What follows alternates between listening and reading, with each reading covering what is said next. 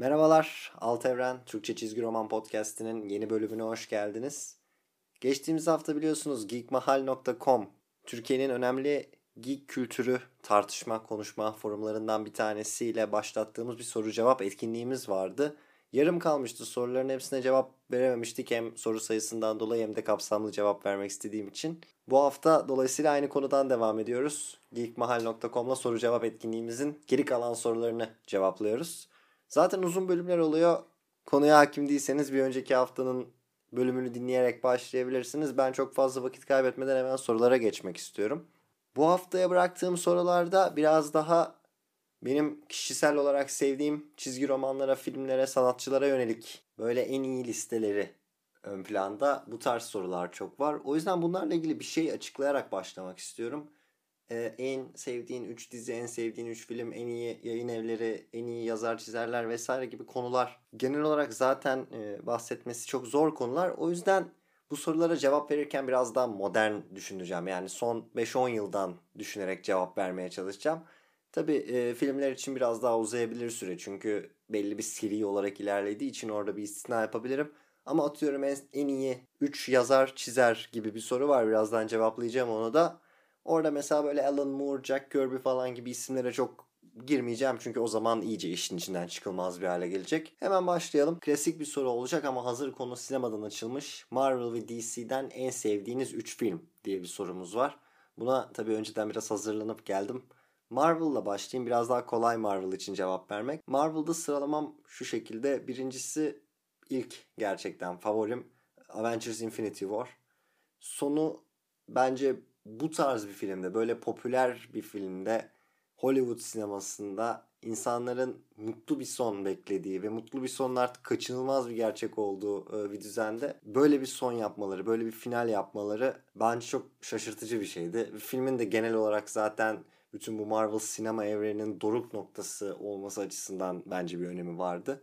Tabii ki hani o Thanos'un parmağını şıklatmasından sonra bütün bu sürecin bir şekilde geri çevrileceğini, e, ikinci filmde veya Marvel evrenindeki başka filmlerde bunun tersine döndürüleceğini, bir şekilde iyilerin yine kazanacağını biliyorduk.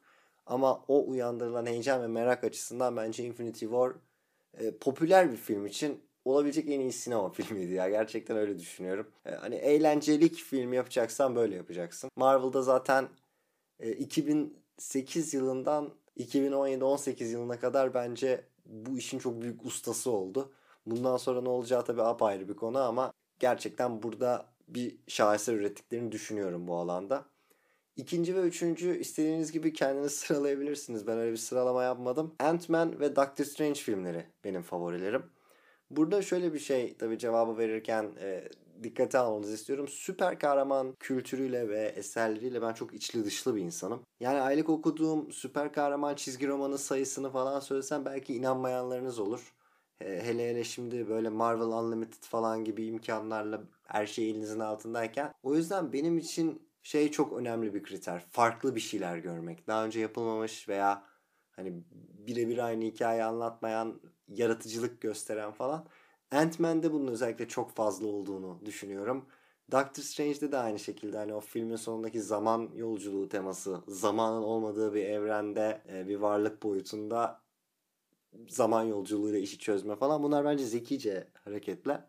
Aynı zamanda Doctor Strange'in özellikle o çizgi romanlardaki ilk dönemin ruhunu ve görsellik anlayışını da iyi yansıttığını düşünüyorum. Tabii ki birebir aynı değil ama o dönemin çizimlerini hatta çizimlerini demeyeyim de hissettirdiğini, o dönemin kafasını alıp 2010'lu yılların sinemasında kabul edilecek bir şekilde güzel yansıttığını düşünüyorum. O yüzden Marvel'da üçlüm Avengers Infinity War birinci, Ant-Man ve Doctor Strange'de ikinci ve üçüncü filmler. Daha uzatabilirim listeyi ama üç taneyle sınırlı duracağım bu soruda. Sınırlı kalacağım. DC'de daha zor cevap vermek. Çünkü DC'nin özellikle bu evren inşa etme, bu Extended Universe mantığından sonra çıkarttığı hiçbir filmi gerçek anlamda çok beğenmedim. Yani bir cevap vermeye çalıştım soruya.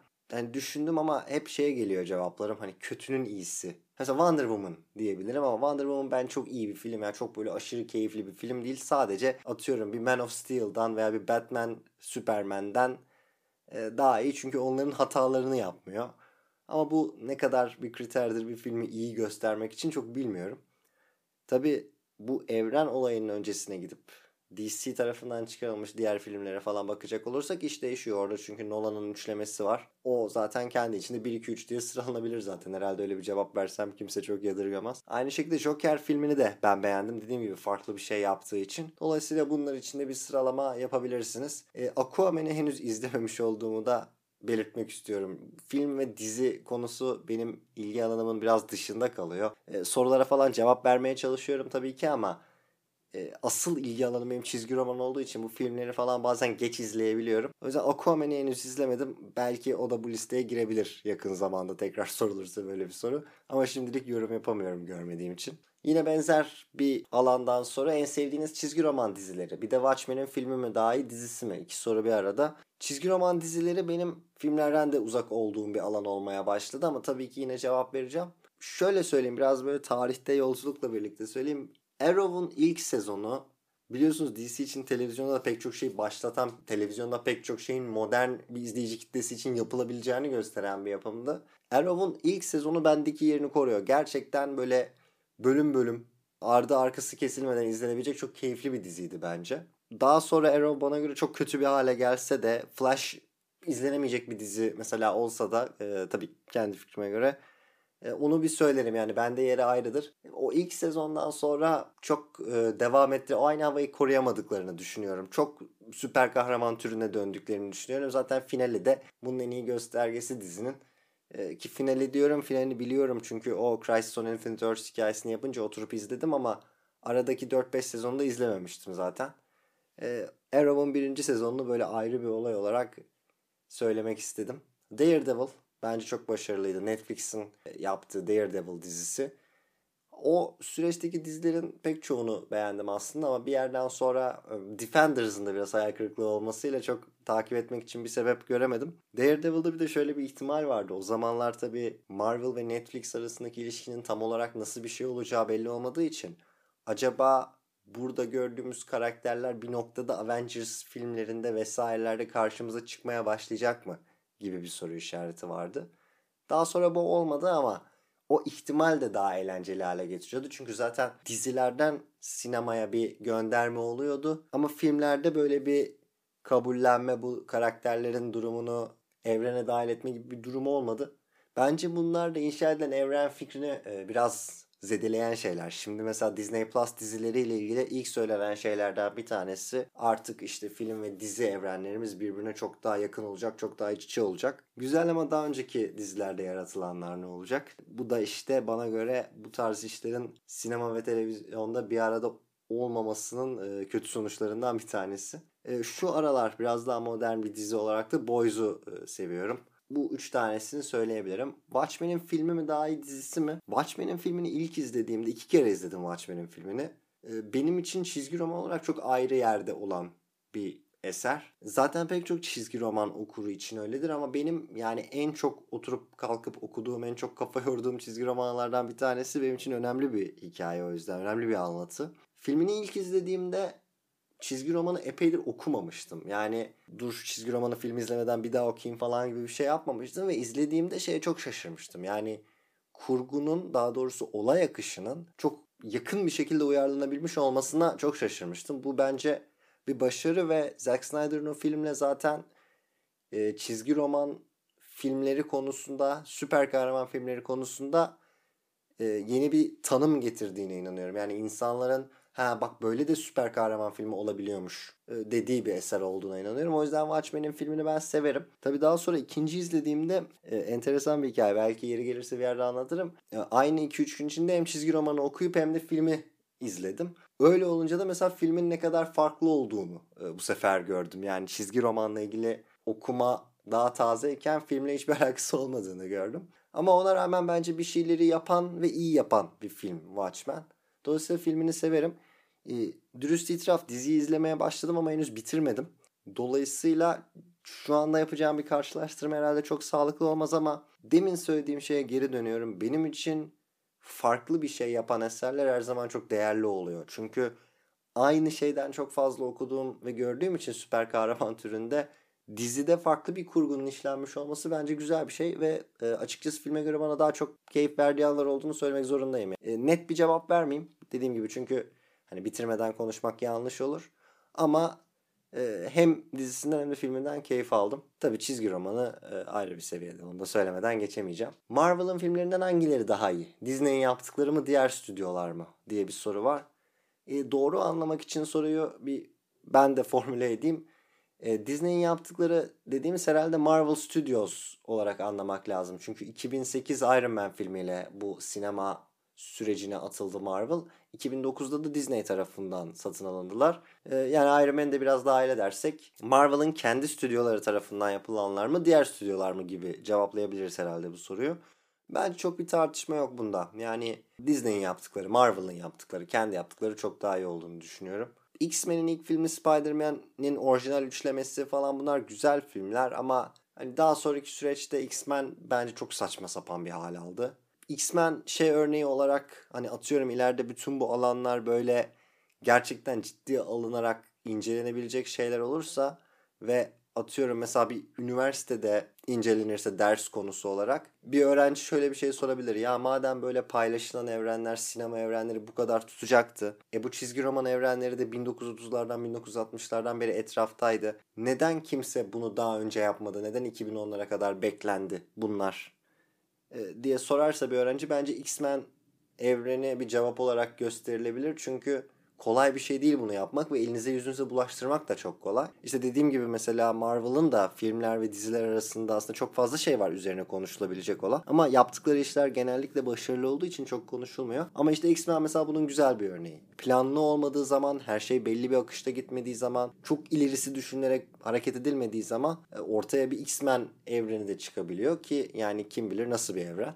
Anlatması bile zor. Dolayısıyla e, Marvel'ın yaptıkları daha başarılı. Şöyle bir soru var. Bu e, zor bir soru. Comics ekolünde DC, Marvel ve Image'dan sonra en başarılı bulduğunuz yayın evi. Buna tabii ki bir tane cevap veremeyeceğim. Biraz anlatayım durumu. Podcast'ın başında söylediğim durum burası için sonuna kadar geçerli. Güncel bir cevap veriyorum. Yani 2020 Eylül ayı itibariyle hangi yayın evlerinden bahsedebiliriz? İki tane popüler yayın evi söyleyeyim. DC, Marvel ve Image dediğiniz zaman bunlar işin biraz daha eğlence, popüler kültür boyutunda olan yayın evleri. Bunlarla benzer yapı içinde, benzer ekolden iki tane önemli örnek var bugün bence bahsedebileceğimiz. Bir tanesi Dark Horse. Muhtemelen soruyu soran kullanıcı dahil herkes yani Dark Horse'u da senden mi öğreneceğiz diye düşünüyor. Dark Horse'u söylüyorum çünkü tabii ki Dark Horse önemli bir yayın evi. Çizgi roman dünyasının uzun yıllardır e, var olan etiketlerinden bir tanesi. Fakat son dönemlerde bir atılım içindeler. Berger Books isimli bir alt etiketleri var. Karen Berger tarafından yönetiliyor ki Karen Berger geçtiğimiz günlerde DC Comics tarafından kapatılan Vertigo etiketinin meşhur editörü. Yani o Sandman'lerin, Transmetropolitanların, Preacher'ların, 100 Bullets'ların vesairelerin aslında Amerika'da yayınlanmasını sağlayan bu yazar çizerleri bulup onlara kendi eserlerini yaratma fırsatı veren bir editör. Çizgi roman dünyasının en meşhur editörlerinden bir tanesi. Ve DC ile arasındaki gerilimden sonra Vertigo'dan görevinden alınmasıyla, görevinden ayrılmasıyla Dark Horse'a geçip burada Berger Books isimli bir etiket çıkarttı. Bunun içinde çok başarılı çizgi romanlar var. Dolayısıyla Dark Horse ve Berger Books aklınızda olsun. Bu bence bir örnek. Boom Studios'tan son zamanlarda biraz bahsediyoruz. Podcast'te de bahsettik. Instagram sayfamız var orada da arada gündeme getiriyorum.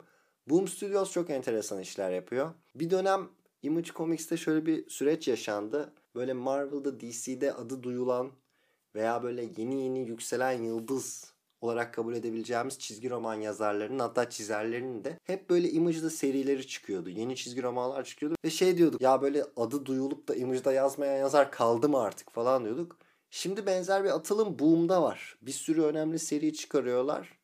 Pek çok önemli yazar Boom'da eserler üretiyor. Kendi bağımsız serilerini, kendi özgün hikayelerini burada anlatıyorlar. Pek çok önemli seri var burada. Something's Killing the Children, Once and Future, e, Seven Secrets falan gibi pek çok enteresan seriye ev sahipliği yapıyor.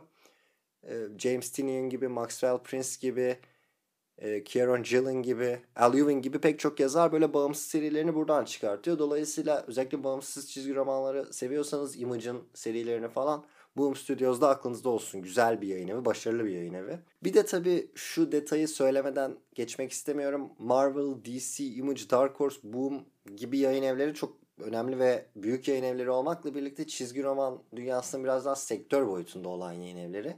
Bunların yanı sıra biraz daha sanatsal çizgi romanlar için, edebi çizgi romanlar için de pek çok enteresan yayın evleri var. Yani bu kategoride değerlendirip cevabın içinde vermediğim önemli yayın evleri de var.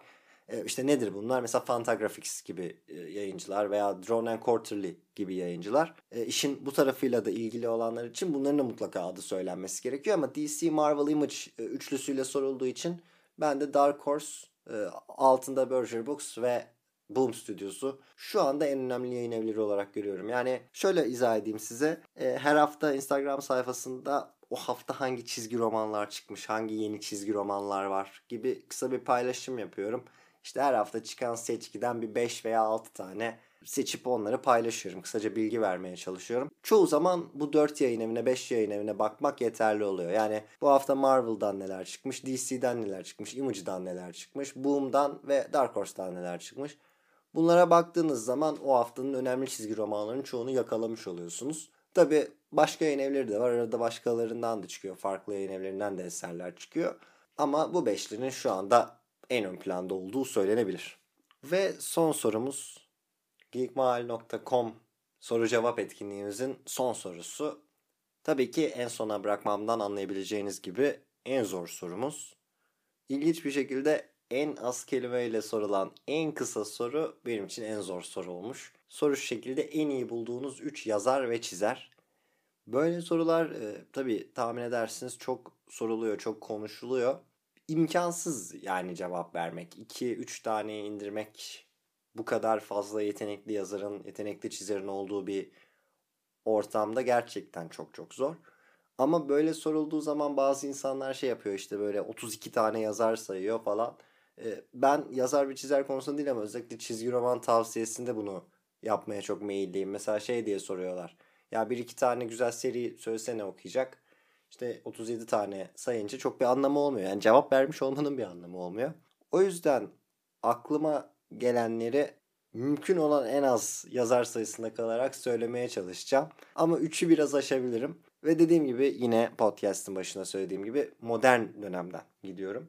Yazar olarak ben şu anda Jason Aaron benim e, çok sevdiğim bir yazar. Özellikle Southern Bastards bence zaten çizgi roman dünyasında en çok sevilen, en çok övülen, en çok tavsiye edilen eserlerinden bir tanesi. Bana göre yine de hak ettiği değeri görmüyor. E, ya Amerika'da falan bence çok daha büyük etki yaratması gerekiyor bu çizgi romanın. E, aynı zamanda hani süper kahraman olarak falan da biliyorsunuz. Zaten çok önemli bir yazar. Bunun dışında artık aktif olarak yazarlığa geri döndüğü için biraz daha rahat bunu da söyleyebilirim. Jonathan Hickman. Ee, benim kafamdaki bilim kurgu hikayelerini Jonathan Hickman yazıyor. Yani tam bana uyanları Jonathan Hickman yazıyor. Ee, Fantastic Four yazarlık süreci bana göre yazılmış en iyi Fantastic Four hikayesi ve bana göre yazılmış en iyi 2-3 normal ana akım süper kahraman hikayesinden bir tanesi. Ee, gerçekten çok başarılı buluyorum. Onun dışında tabi geçmeden devam etmeden Jonathan Hickman'la ilgili şunu da söyleyeyim. Bana çok uyan hikayeler yazdığını vurgulamamın sebeplerinden bir tanesi şu. Eğer Jonathan Hickman'ı sevmeyen varsa veya anlattığı hikaye tarzına hoşlanmayan varsa, yazım tarzından hoşlanmayan kişiler varsa bunu da çok iyi anlıyorum. Yani öyle herkese hitap edecek bir yazar değil belki. Ama yine de bence çok çok başarılı bir yazar. Onun dışında Jeff Lemire'ı bence söylemek zorundayız. Çünkü her ne kadar doruk noktaları olarak belki bazı yazarlarla eşit ölçüde olmasa da cidden ürettiği miktar ve kalite oranı çok etkileyici. Yani aynı anda böyle 87 tane seri yazıp hepsinin çok iyi olması. Belki mükemmel ötesi falan değil ama hepsinin çok çok iyi olması ben çok etkileyici bir durum. Nasıl böyle bir yaratıcılığa sahip, nasıl böyle bir enerji buluyor? Hani yaratıcılığa sahip olursunuz. Aklınıza 700 tane iyi hikaye fikri gelir. Ama oturup bir de bunları yazmak ve başarılı bir şekilde yazmak. O açıdan e, Jeff Lemire'ı da ben bu kategoride değerlendiririm. E, diğerlerine göre biraz daha eleştirdiğim yönleri olan bir yazar ama dediğim gibi üretim miktarı ve kalitesinin oranı çok ön planda benim için. Tom King'i de söylemek zorundayım. Yine modern son işte 5-10 yılın önemli yazarlarını düşündüğümde. Çünkü belki Batman yazarlığı yani uzun süreli olan tek yazarlık süreci eleştirilebilir. Aynı zamanda bence yazdığı event hikayesi Heroes in Crisis de çok e, başarılı bir hikaye değil ama onun dışındakiler yani bu kısa serileri Vision, Mr. Miracle, şimdi Adam Strange, e, onun öncesinde işte Sheriff of Babylon gibi eserler falan bence son yılların en iyi çizgi romanlar arasında onu da söylemek lazım. E, bir de Yükselen Yıldız Donny Cates de bence şu an dikkat çekici bir yazar. Donny Cates'in özellikle şeyi çok hoşuma gidiyor. Hem böyle büyük çaplı kozmik hikayeler anlatıyor ki bence bu önemli bir şey. E, hem ben kişisel olarak sevdiğim için hem de bu Marvel DC tarzı evrenlerde ben gerçekten evren içinde önemi olan hikayeleri okumaktan çok keyif alıyorum. Çünkü bir şeyin bir evren olduğunu söylediğiniz zaman ve bütün bu karakterlerin, bütün bu kurguların birbirleriyle bağlantılı olduğunu söylediğiniz zaman aslında bir yerden sonra bunun üzerinde, bu ilerleyiş üzerinde çok bir etkisi olmayan hikayeleri okumak da e, sıkıcı olabiliyor. Yani basit bir kelime kullanacağım ama hakikaten sıkıcı olabiliyor. Tabii bunun içinde mesela atıyorum bir Hawkeye serisi olur. Ee, çok ufak bir şey anlatır ama çok çok iyi anlatır. Veya bir Punisher serisi olur. Yine kozmik varlıkların vesairelerin seviyesinde hiçbir önemi olmaz ama size bir şeyler anlatır, bir şeyler gösterir. Aynı şekilde bir Daredevil falan. Ama hani modern bir Kaptan Amerika serisinde iki sayı sonra Avengers'da 100 kat büyüğünü Kaptan Amerika yaşayacak gene olayın bir şeyler görmek bazen dediğim gibi Hani bunları düşünürseniz anlamsız olabiliyor. Tabii çok süper kahraman çizgi roman okuyunca bunları düşünmüyorsunuz. Ve tabii bütün bu kozmik hikayelerin, bu evrenlerin, bu işte uzayda gezinen varlıkların falan acayip saçma boyutları da var düşündüğünüz zaman. Tony Cates bunu bence çok iyi yakalayan bir yazar. Yani hem her şeyin ne kadar saçma olduğunu gören, bunun mizahını yeri geldiğinde yapan hem de bu kurgulara yakışan böyle destansı tonu falan da yansıtabilen. Yani bu ikisini birlikte yapmak çok zor. Çünkü hani destansı bir kurgu, destansı bir anlatı komik olmaz, mizahi olmaz çoğu zaman. E komik olan bir şey de destansı olmaz çoğu zaman. Ama atıyorum mesela Thanos yazmaya başladığı sayıyı gidip okursanız bunu bence çok iyi yapıyor. Yani Thor'da da örnekleri var şimdi yeni üstlendiği e, yazarlık sürecinde. O yüzden Donny Cates de bence önemli bir yazar. Böyle 5 örnek verebilirim. Tabii daha geri gidersek e, çok fazla örnek var ama bilinçli olarak gitmemeye çalışıyorum. Böyle 3 yerine 5 tane söyledim sanırım. Ama idare edin. Çizer daha da zor. Yani çizer inanılmaz zor bir konu. Çünkü farklı çizim tarzları vesaireler e, yine son 5-10 yılla sınırlı kalarak Tom King dedim hemen aklıma gelmişken Mitch Gerads ve Evan Shanner bence inanılmaz çizerler. Çok temiz bir çizgileri var ya okuma çizimde bazen böyle sayfanın gözünüzde doğal bir şekilde akıp gitmesi de çok önemli bir şey. Bunu e, çok iyi yapıyorlar. Tom King'in mini serilerinde övdüm, başarısından bahsettim. Bu iki çizere çok şey borçlu kesinlikle. Bunu da söylemek gerekiyor.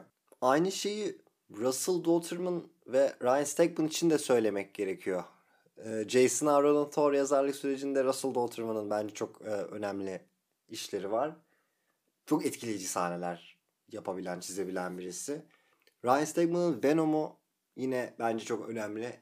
Eğer özellikle o Venom çizimlerini, o simbiyot çizimlerini ve onun biraz daha böyle kozmik hikayelerle birleştirilerek anlatılmasını seviyorsanız bu fikir hoşunuza gidiyorsa onları çok iyi çiziyor. Karanlık ve böyle büyük çizimler açısından bence çok iyi. Bill Kisevely var. The Dreaming'in çizeri.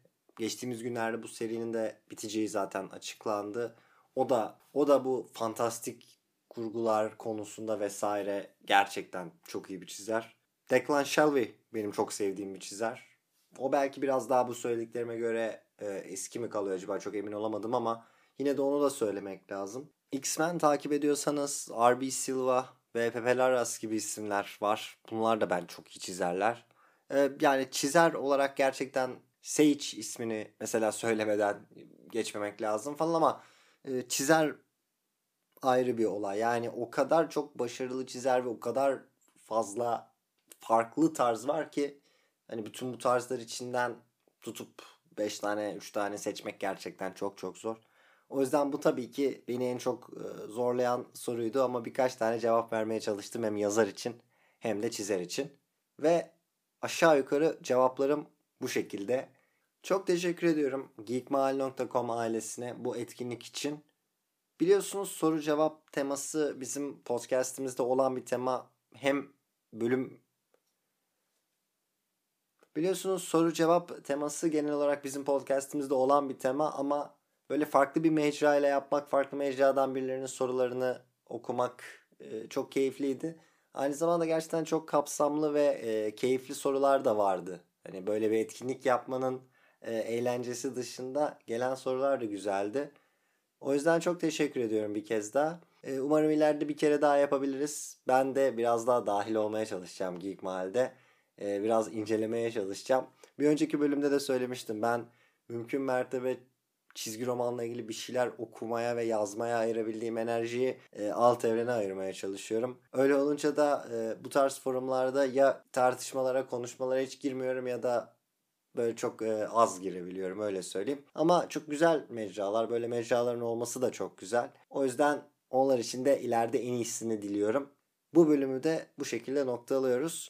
Önümüzdeki bölümle birlikte normal akışımıza geri döneceğiz. Uzun süredir DC Comics'ten bahsetmiyorduk. Podcast'imizin en çok ziyaret ettiğimiz teması biliyorsunuz DC Comics. Biraz e, podcast'ın başlamasından beri DC'de yaşanan gelişmeler ve krizlerle birlikte kriz kelimesini her iki anlamıyla da kullanıyorum. İş biraz daha orada olup bitti. Gündem takibi yaptığımız bölümlerde hep DC'den bahsettik. İşte bu Diamond'dan ayrılma süreçleri, yeni dağıtımcılarla çalışma süreçleri falan filan. Ee, bir DC çizgi romanının incelemesini, tanıtımını yapacağım önümüzdeki bölümde. Bu noktaya kadar dinlediyseniz çok teşekkür ederim. Bir sonraki bölümde görüşmek üzere. Hoşçakalın.